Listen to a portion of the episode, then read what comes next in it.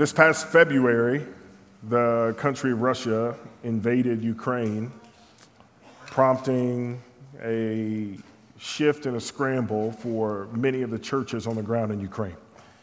And for over 20 years, this church has had a relationship with Nick and Maya Mikuluk in the work that they've been doing in planting churches in and throughout Ukraine. So, we as a church, part of the money that you all give in your partnership with us is to fund ministries around the world, here in our city, and here in our nation. Part of what it means to be a partner is that we have the wonderful privilege to step in financially to support the Mikuluks and the churches they support. And we've sent an initial gift to them. Um, as the Ukrainian army is liberating more and more area in Ukraine, and these churches are going into these areas and seeing them absolutely decimated. Uh, they are in need of more help. And so uh, the call this morning is for a special gift to the work that the Lord is doing in and through Ukraine. If this is something that you would like to be a part of, then you can write a check to us and in the memo put uh, Ukraine or Mikuluk just so we know what it's for. You can throw uh, some cash in an envelope and drop it um, in the box. You can come to us and let us know, hey, here's where and how we'd like to give. And you can also give online as well. I want to commend that to you. It is such a joy to partner with God's people around the world. And after spending an hour with that woman, it was clear that she had been in the presence of Jesus, and I felt like I had been in the presence of Jesus. And so I'm grateful for her, and I'm grateful for y'all and for your continued faithfulness uh, in the ministry of the Lord. One of the ways that, uh, just to give you a little fruit of your faithfulness, yesterday was the Roswell Day of Hope and uh, we had an opportunity to be there. My family was there, we had coffee. And uh, boss went to bed last night. The Gideons handed out about 320, or excuse me, uh, the Gideons handed out 600 Bibles, uh, 625 Bibles. To my three-year-old, it was one of them, and uh, he went to bed last night with his Bible, and he said, "Daddy, can we read?" And I'm like, "Oh my gosh, yes, absolutely, we can." So, uh, Brenda uh, uh, Orland sent over some stats late last night. I just want to brag on the Lord with you for a moment. Um, 136 people indicated professions of faith, 41 rededicated, 740 pairs of shoes were handed out, over 100 haircuts were given. Gideon's handed out 625 Bibles, 283 people experienced dental exams, 109 were seen by chiropractors, 53 screened by audiologists, 105 were seen by nurses. Around 1,000 people showed up, 200 volunteers, and six pallets of food from Convoy of Hope was distributed. Incredible.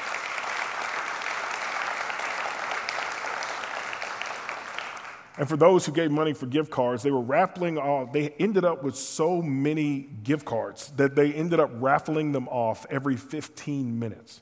So every 15 minutes, somebody was getting a $100 gift card to Old Navy or a $100 gift card to a clothing area or groceries. And we, y'all literally were a part of some people in Roswell having hope. One story was there was a homeless woman who kind of wandered into and onto the grounds at City Hall and after spending some time, uh, she's now going to be getting some help. There was also a young teenager who had, was involved in prostitution, who had resisted sort of the urgings and the calls to get out of it and uh, was headlong into addiction. Folks have been trying to get her into rehab and get her help and out of that lifestyle for some time. Uh, she was reluctant, uh, but uh, as of tomorrow, she's starting rehab and the Lord is going to start to pull her out of that life. Y'all, when God's people show up to bring healing and to be Jesus in the world, it changes and transforms lives. So I am grateful for y'all. Without further ado, would you take your copy of God's word and meet me in the book of Mark? We'll be in Mark chapter 3 this morning. As you turn there, a couple of more uh, things I want to place before you. Next week, October 2nd, our very own Dr. Crawford Loritts will be preaching here, and I am so excited to welcome him back. I was talking with he and Lee Jenkins just about a week ago, um, and Lee said something, Pastor Lee said something that was so incredibly profound. He said, Jason, there is no you at Fellowship Roswell if he didn't come first. And I told Pastor Lee, I said, You're exactly right. I'm standing on his shoulders. Um, and in so many ways, I'm so grateful for the way the ministry God has called him to, both here and around the world. So he's coming back home to share, to preach. Uh, we will gladly sit under his teaching and hear from him. Also, um, if you're interested in becoming uh, and being baptized on October the 16th, we're going to be having baptism class. We believe that baptism is an external act- action that indicates an internal transformation. So, if God has saved your soul, it is a time for us to celebrate and throw a party because Satan lost another one. And in that, if that's you on October 16th, we'll be doing that. Also, child dedication class will begin October 9th, and the actual dedication will be on October 30th. And so, if you have a child like I do who's not yet been dedicated, then I commend that to you. And then this afternoon, lastly, uh, at four, we're going to be having a family meeting, which is a time for uh, members and current and, and, and uh, attenders and non-members to come together to hear some high-level updates, to get a look and see how we're doing financially, but also to have some Q&A. And so uh, we've only got about two or three more where these will be open to uh, non-members as well. And so uh, we've been working behind the scenes on a ton of stuff. We want to show it to you. And so that's this afternoon at four. Uh, yeah, childcare registrations kind of shut down last night, uh, but if you want to come and don't mind your child being with you, then please make some plans to be with us at 4. Mark chapter 3, we're going to be in verses 22 through 35. And after I read the text, I'm going to be praying this morning for Gerald Fadayomi and Home Church, who office right out these doors. Um, so we're going to be praying for them. We're also going to be praying for Identity Daytona uh, and Byron Cogdale, who is right off the campus of Bethune Cookman. And we're going to be praying for Herman Alb this morning, our brother, faithful brother in Guatemala. I'm going to read the text and then we'll pray for them and for the word. Hear the word of the Lord. And the scribes who came down from Jerusalem were saying, He is possessed by Beelzebub and by the prince of demons, he cast out the demons. And he called them to him and said to them in parables, How can Satan cast out Satan? If a kingdom is divided against itself, that kingdom cannot stand. And if a house is divided against itself, that house will not be able to stand. And if Satan has risen up against himself and is divided, he cannot stand, but is coming to an end. But no one can enter a strong man's house and plunder his goods unless he first binds the strong man then indeed he may plunder his house.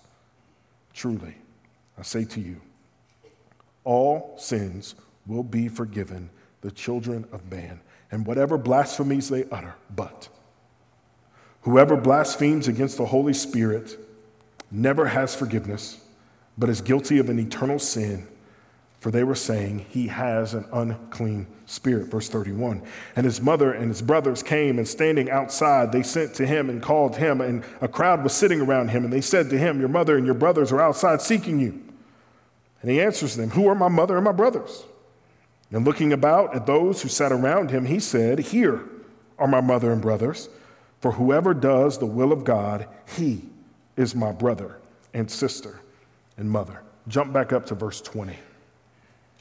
Then he went home, and the crowd gathered again, so they could not even eat. And when his family heard it, they went out to seize him, for they were saying, He is out of his mind. This is the word of the Lord. Thanks be to God. And before considering it, we should pray. Let's pray. Father, you've called your servant Gerald to be a herald and proclaimer of your word. And you've called that church to be a place of home for those who are homeless, spiritually and otherwise. Father, would you bless the work of their hands? Would you not only add to their number, but would you increase their joy? Lord, I thank you that we have a small part to play in their story. But here in the city of Roswell, Lord, we would not believe in any competition in the kingdom of God. For you have called your servants, and it is a joy to partner with them. So, in the ways that make sense, moving ahead, would you grant us wisdom to know how to do that?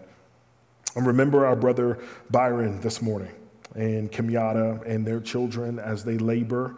Even right now, Father, would you fill his heart and his spirit with strength and trust Uh, Father, I pray that you would grant him the words of clarity uh, and also power as he stands to proclaim your word this morning. We thank you for the provision that you brought to that church as they have uh, continued to be faithful to the people that you've sent them and ask that you would increase and enlarge their territory. As Byron works on campus, I pray that you would increase his favor with those there and that you would use Identity Daytona to bring shalom in and throughout the Daytona area. And for our brother Herman, we just give you thanks for that brother, for that servant who has yielded to your spirit and also yielded to the work. Thank you for his long obedience in the same direction. Thank you for the hands and the feet that have brought healing and hope in and throughout Guatemala, Father. They have needs, and Lord, you're the one who is greater, but would you provide? Would you provide the teams? Would you provide the resources? Would you provide the opportunities? For Herman and his team to continue to not only uh, provide physical healing, but also the spiritual healing that accompanies Jesus, you making and repairing bodies. So, would you do this in your great name? Father, we do thank you for this word. Thank you that it speaks to your Son, whom you've sent. And, Spirit of God, you are the hand that penned the words on these pages. Would you be our guide and our interpreter this morning? We love you so much. It's in your name we pray. Amen. Amen. Amen. I want to begin this morning with a question What is the will of God? If you've ever been 19, perhaps you've wrestled with the answer to this question What is the will of God? Or you might be 65, still asking or perhaps pondering the question what is the will of God? It is a question that has nonetheless proved to be a conundrum, an enigma. It has vexed and flummoxed Christians for centuries.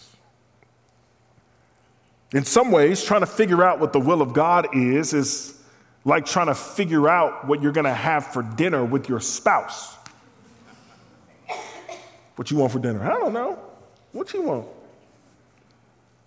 I don't know. What you want? I'll eat anything. Oh, really? You want a burger? No. You want some chicken? No. You want some seafood? No. You want Italian? No. You want pizza? No. I don't know what I want. I saw a meme that said uh, it was two skeletons sitting next to each other, and it was husband and wife uh, after debating and never figuring out what they were eating for dinner. But the will of God can be a tricky thing to discern, especially as we are trying to do our best. I've told you this before. I fully believe that each one of us is doing the absolute best we can at this point in time. And in many ways, we're just trying to figure out what the next step is. What is the will of God? I'm going to tell you what the will of God is, but first I need to give you the thrust, the main point of this entire sermon. For the next 30 minutes, I want to show you how Jesus illustrates in verses 20 through 25, 35 rather, what the will of God is. First, here's the thrust. It's very simple. Know the will of God and do it. That's the main point of this entire sermon. Know the will of God and do it. Now, some of y'all are saying, but Jason, you still haven't told us what the will of God is. I'm still confounded. I am still vexed and flummoxed, which I really like that word. It just feels really good rolling off the tongue. It means that we're confused about something. But here's the will of God the will of God is to cultivate shalom in and through the family of God. The big biblical theological will of God that we can trace from Genesis to Revelation is that God wants us to live in the garden again. And what typified garden life? It was shalom. It was man, it was woman, it was God in perfect unity. There was no strife, there was no fighting, there was no disease, there was no lack. It was wholeness. It's shalom. And in many ways, the will of God, the entire story of God, is Him getting us back to that point. So, this morning, as we turn our attention to what Jesus is doing here, because there's a lot here, want us to know the will of God and do it. But sometimes, first point this morning, sometimes the will of God looks crazy. Uh, in verse 20, we get a picture of Jesus' own family looking at Jesus. He's just commissioned the disciples, made them apostles, given them the power to cast out demons. Then everybody's flocking to him to heal their disease and to fix what's broken. And his family is looking at him like, what happened to this man? In the Greek, the word is literally, Jesus has gone berserk. He's crazy. And they call to him to get him to come back. His family tries to keep him from ministry. Now, here's the picture this is Jesus' family. This is Mary. This is James. And this is Jesus' family who are looking at Jesus and telling him, You need to stop. His very own family getting in the way of Jesus' ministry, and this is a really good time to bring out a very common theme throughout the Gospels and the New Testament. And that theme is a failure of discipleship. Those who should have the right answers don't. And it shocks and surprises us that those who walked with Jesus could be so blind. But it gives me great hope because if Jesus' own mama thought he was crazy, it stands to reason, A, that I don't get it right all the time, but also people might look upon the way of Jesus as a little bit nuts. But also, we know that by the end of the story, by the end of the narrative, James, Jesus' brother, who's presumably here rebuking Jesus, ends up being the leader in the Jerusalem council after Jesus' resurrection. So he may have missed it here, but somewhere along the way he got it. Here's a word. Here's just a quick nugget. Friends, don't give up on people. Don't give up on them. They may not get it today, they may not understand it today. Don't give up on them. Give them grace and space and time. Because sometimes the will of God looks crazy. I made a decision in 2009 to walk away from the NFL, and literally everybody said I was crazy. I made a decision to literally walk away from hundreds of thousands of dollars and the prestige of life in the league. It was the best decision I've ever made because I knew I was walking squarely in the will of God to what He had called me to from the time I was 13. But that looked crazy to people. Jesus' ministry doesn't look like what they thought it would look like. It looks different, so they think it's crazy. It reminds me this time I bought uh, some house slippers on Amazon. You ever bought something on Amazon and you look at all the pictures and you're like, wow, this looks great. And then it comes and it's like, this looks nothing like the pictures. Like, I, am looking at these house slippers because I don't like walking barefoot around my house. Uh, I've been told it's like a black people thing. I don't know. Uh, we're a monolith, we're very different people. So I just don't like doing it. So I buy some house slippers and I look at them and they look good, they look soft and cushiony, but then I get them and they're like, they, they're shaped like a banana and they fit like lopsided and like the emblem that's on them is backwards from the look like in the picture. And I'm so disappointed. These don't look like nothing like what I thought they would. And there's a case in which Jesus' own family and even his disciples, he doesn't look like what they thought he would.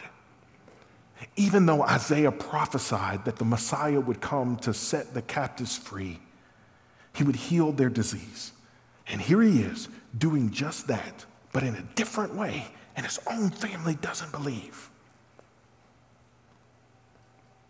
Which begs the question what gets us to believe? Like, what gets us to really see God, to, to see God and believe in who He is? What gets us to see Jesus? I remember watching old episodes of uh, Barbara Walters on 2020. I remember this one episode, they had this man who had died and gone to heaven. And I was so excited because I waited around an entire hour to see a computer generated rendering of what heaven was like. This is 1994, by the way. What came up was a series of vectors and images. I was wholly disappointed. But I remember around that time, I began to ask the Lord, God, show me a sign. God, show me a sign that you're real. And I'd sit in my room and I'd wait for something to fall in the corner. Or I'd like fake wake up and like try to catch an angel in my room. Like I was looking for a sign. Like, God, if if you're real, I felt like Gideon. Hey, God, if you really want me to do this, I need you to make this fleece wet and the ground dry. And I'm expecting God to do it. So then I can go back and test God and be like, okay, oh, me of little faith, can you make the ground dry and the fleece wet? I'm just asking for you to move a pencil off my desk, God. Just give me a sign.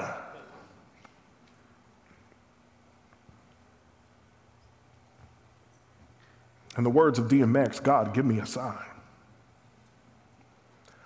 But I think what this text shows us and what the entire Bible shows us is that signs and miracles are insufficient to produce faith.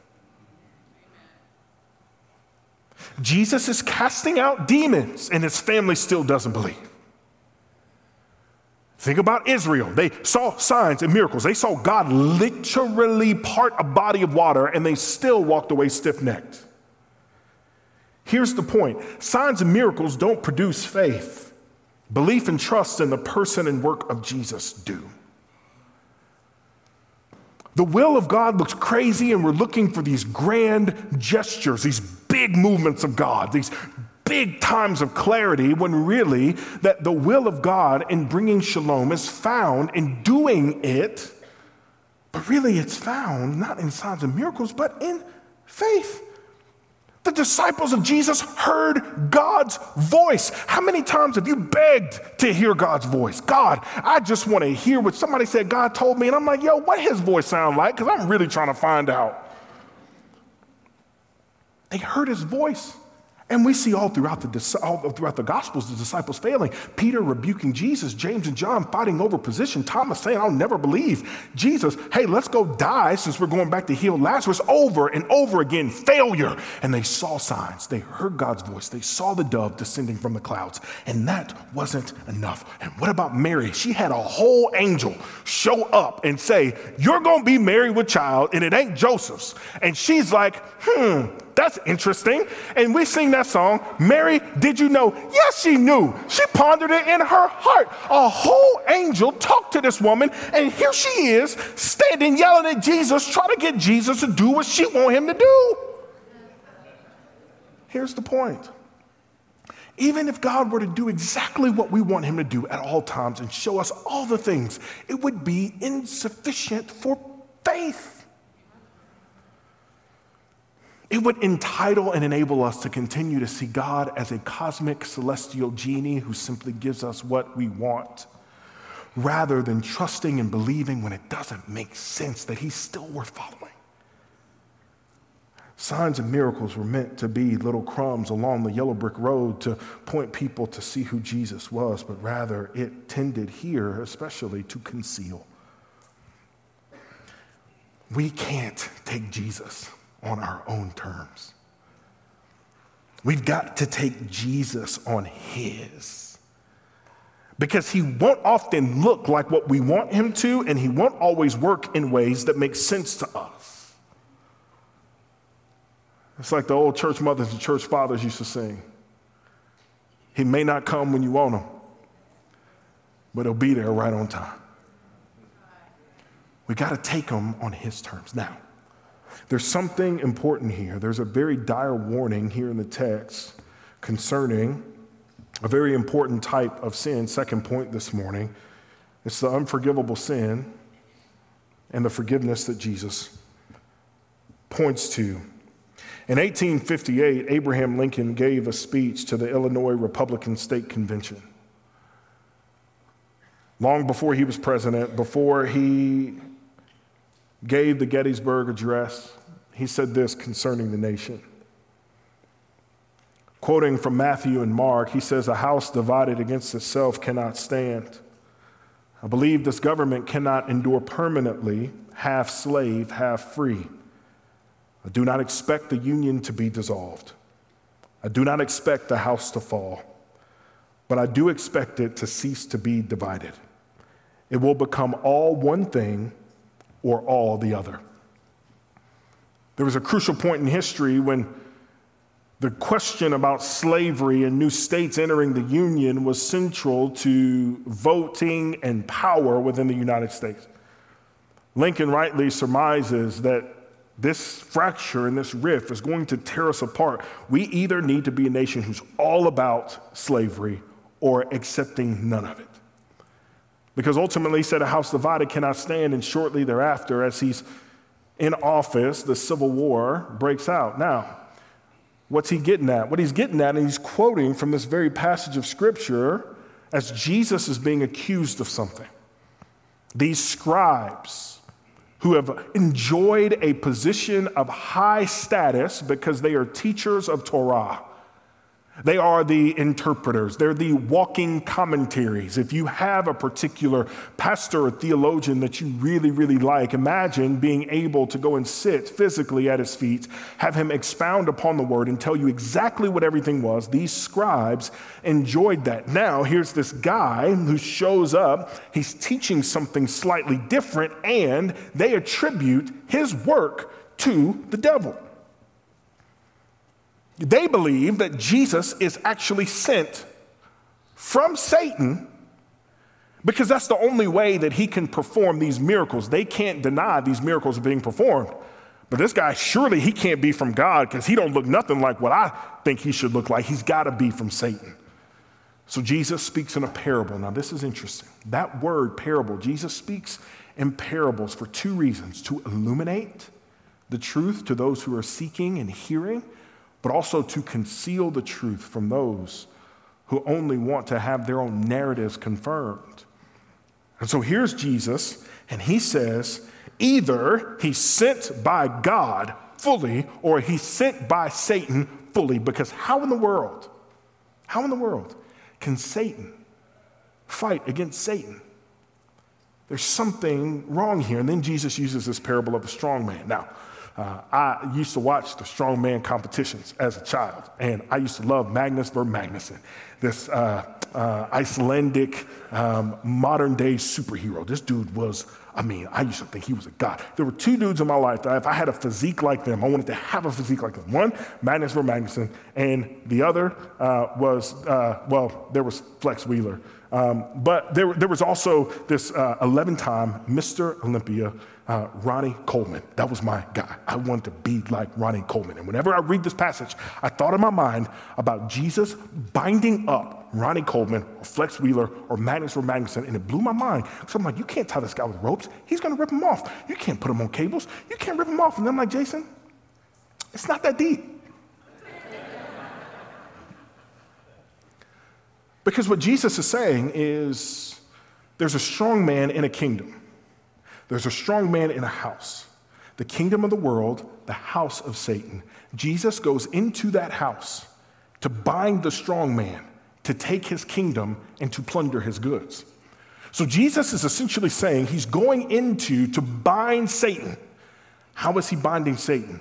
He is restricting the evil and the brokenness in the world everywhere he steps foot because he's liberating them from the oppression that is caused by the evil spirits attributed and that belong to Satan. So everywhere he steps, he's bringing wholeness, he's bringing shalom. Everywhere he touches, he's bringing healing, but he's not done because he's not only going to bind the strong man, but the text says that he's going to plunder him. Look in verse 27. No one can enter a strong man's house and plunder his goods unless he first binds the strong man, then he may plunder his house. What is Jesus plundering, you might ask? He's plundering the assets of the evil one. And what are the assets of the evil one? A couple things about Satan. C.S. Lewis once famously said that most people either ignore him or give him too much credit. They ignore him at their own peril or they attribute modern common things to Satan. But here's a couple things Satan is not omnipotent, Satan is not omnipresent. There's nowhere he can be everywhere at once. And some of us are attributing stuff to Satan, and y'all, let's just be honest. You're not that important for Satan to mess with. So, what he does is he dispatches his demons, his minions, in the form of evil and brokenness and sickness and disease to infect the world. These are his assets. He can't be everywhere at once. But the myriad of angels who fell alongside of him that he dispatches to do his bidding, he can dispatch them. So, what Jesus does in the previous pericope, as he's commissioning his disciples, he says, You're going to do two things. You're going to preach and you're going to deliver people from demons. You're going to preach, you're going to deliver people from demons. You can go look at it for yourself. It's in Mark 3, verses 13 through 19. He says, You're going to preach and you're going to deliver people from demons. Why? Because he's plundering Satan's house, he's expelling demons, he's curbing the brokenness, he's bringing healing everywhere he goes. He's marching into the enemy's camp. He's going to whoop the enemy, and then he's going to take all the stuff that belongs to him, and then he's going to inject goodness and love and shalom where the enemy used to be. What Jesus is talking about here is a whole takeover, but it's done with guerrilla tactics in a way that doesn't make sense to these people. He's removing principalities and spiritual forces that stand against the will of God. But there's still the matter of this unforgivable sin. There's still the matter of this sin in just two verses. This unforgivable sin of blasphemy against the Holy Spirit. What is that? If you're like me, I'm listening to this and reading the text like, hey, am I guilty of this? When I was a kid growing up in the church that I grew up in, I always heard that there was only one forgivable sin, and that it was suicide. I've since to come to know that that's a lie from the pit of hell. Someone else later on in my life attributed the unforgivable sin to chronic and perpetual sexual sin. I know now that that's a lie. What has led to these misperceptions and what has led to people believing things that aren't true? Friends, it's bad exegesis. Because the answer is right here in the text. We simply got to read it. In verse 30, Jesus clarifies exactly why and what he's talking about. There's an unforgivable sin, blasphemy against the Holy Spirit, verse 30, for they were saying he has a demon, which gives us an indication as to the type of what, or what type of sin this actually is. They are attributing Jesus' ministry and power to Satan and not the Holy Spirit. They're doing two things they're slandering Jesus, violating the commandment of taking the Lord's name in vain, and they're plagiarizing his work. They're looking at the Son of God and they're calling what's good evil. And in many ways, they call what's evil good. If you want to know what the presence of evil and demonic spirits look like, it is when people no longer can see the clear differences and determine what is good and what's evil.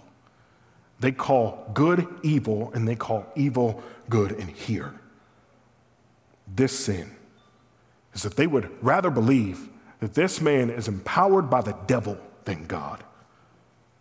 So here it is for us. We commit the unforgivable sin when we slander Jesus by calling his good work evil, thus blaspheming the Holy Spirit who empowers him.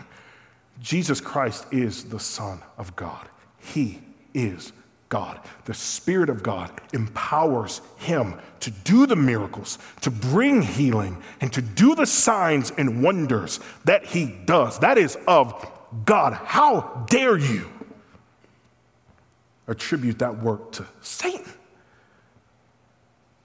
Putting some flesh and blood on it, there are people walking through this world who truly, actually believe that Jesus is evil.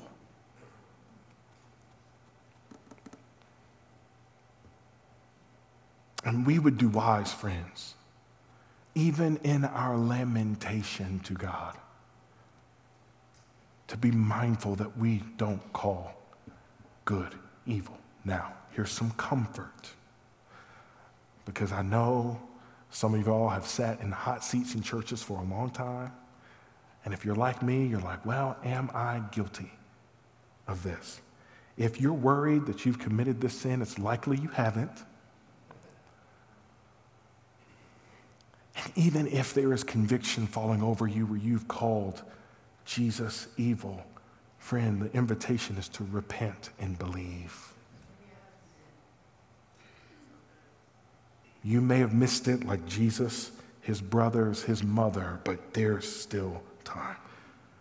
These scribes are called good evil, and their downfall will be their insistence on this point and their unwillingness to repent and believe. Don't be unwilling to repent and believe. So, again, for the second week running, we see people getting in Jesus' way. I'm rounding third, I'm about to come home. But as they slander Jesus, there's another group at play here that doesn't say anything.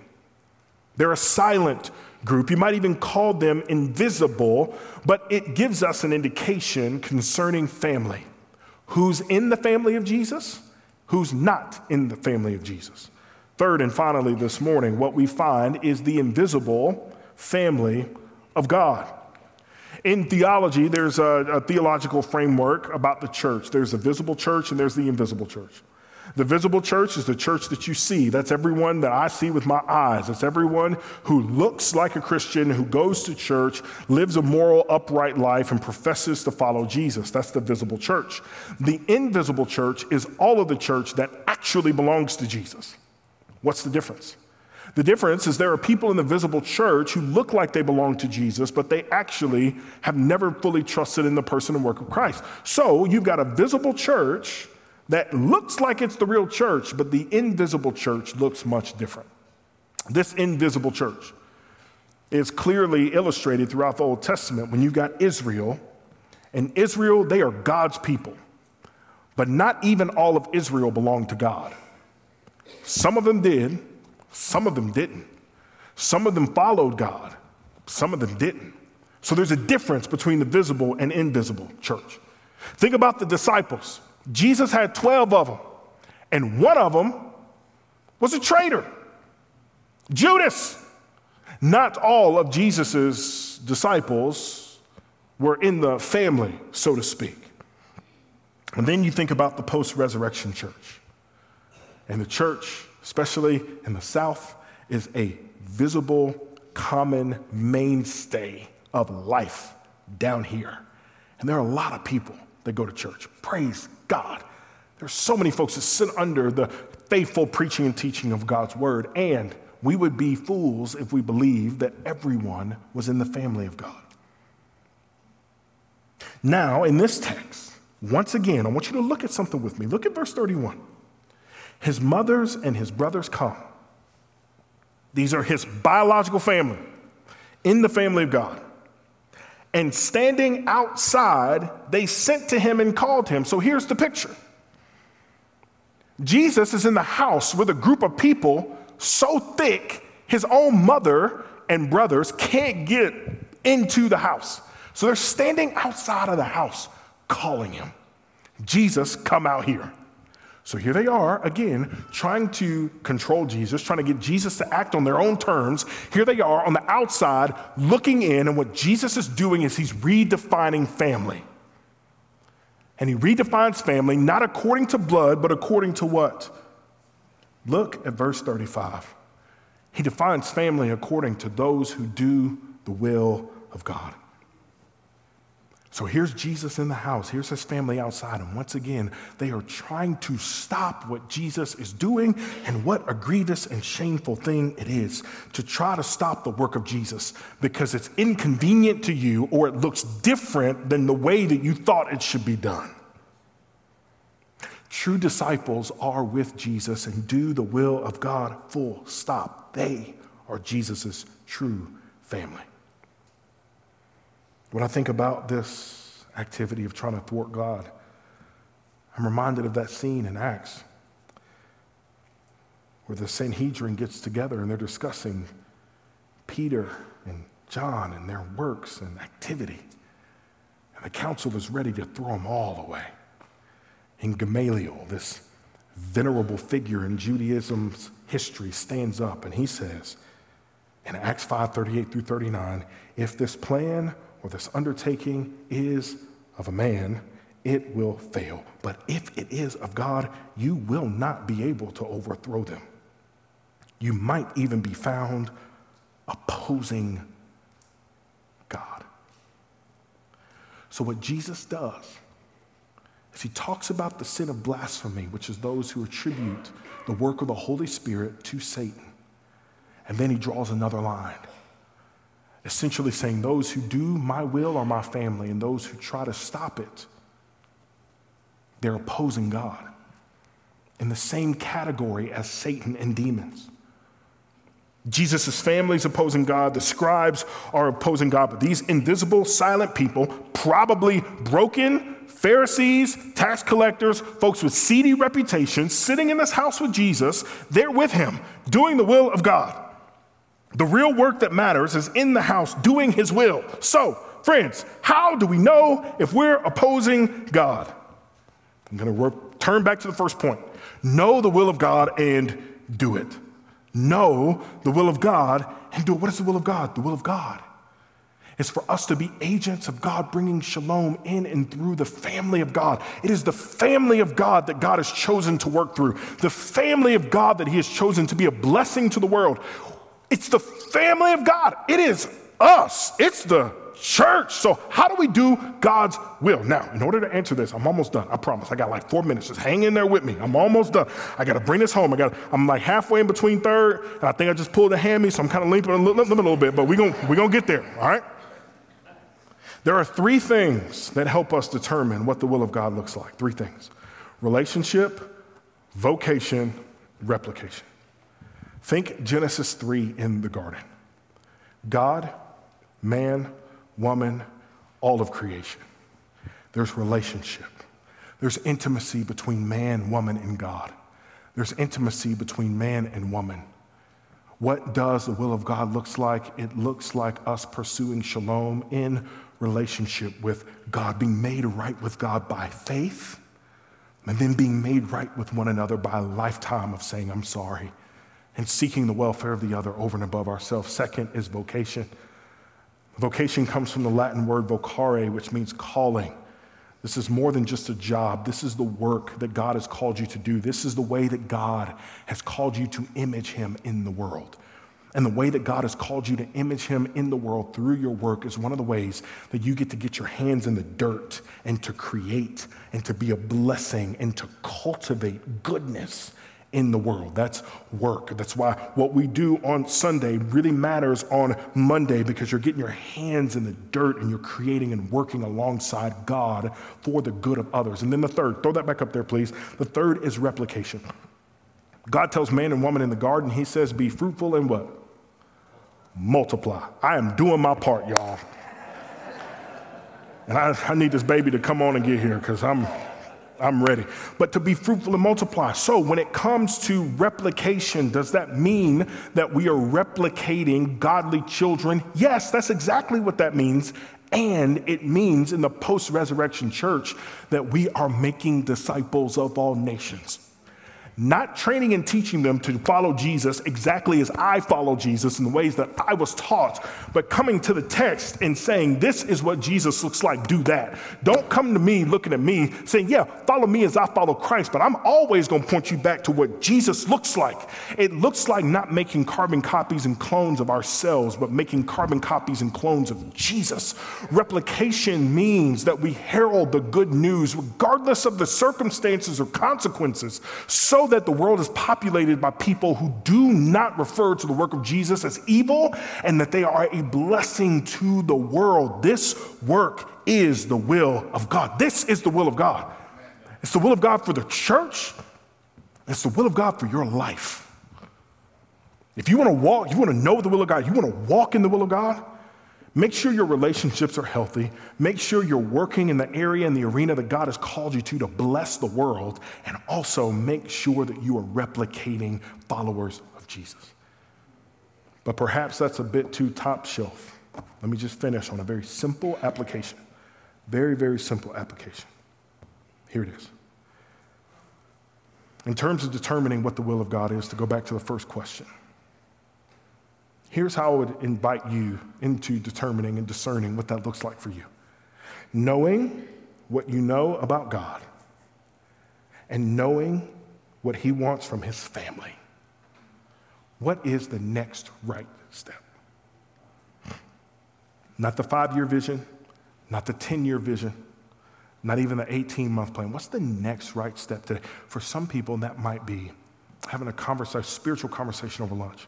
For some people, that might be a phone call or a text message. For some people, that might be picking up your Bible for the first time in a long time and it's been hard and you haven't wanted to do it and your heart's not in it. But maybe the next right step is for your head to do something and for your heart to catch up. Whatever that looks like, we as the family of God are in this thing together. And we're going to pursue the will of God together. So, for the next few moments, I want us to be with Jesus and to do what he says. And if the Spirit of God, the Holy Spirit, has been leading you in a particular direction, I want us to take just a few moments to hear from the Spirit of God, to be faithful, to know what that is, and then commit to do that. So, whatever response looks like in this moment, let's just take a few moments to spend some time with the Lord, and I will close us in prayer here in just a moment.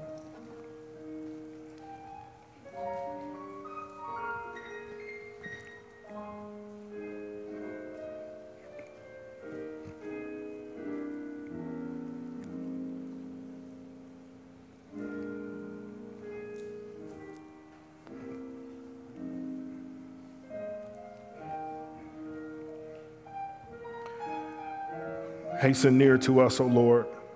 Hasten near to us and hear our cries and our pleas for help. Receive those into your care who have called upon your name even just now, who have trusted you fully for perhaps the first time. And help and lead us as we seek to know and do your will and what you've called us to. As we sing now, Lord Jesus, I pray that you would fill our hearts with gladness and that you would encourage our souls as we hear our brothers and sisters sing. So come now, live in the praises of your people, we pray and ask in the name of Christ and for his sake. And all God's people say it. Amen.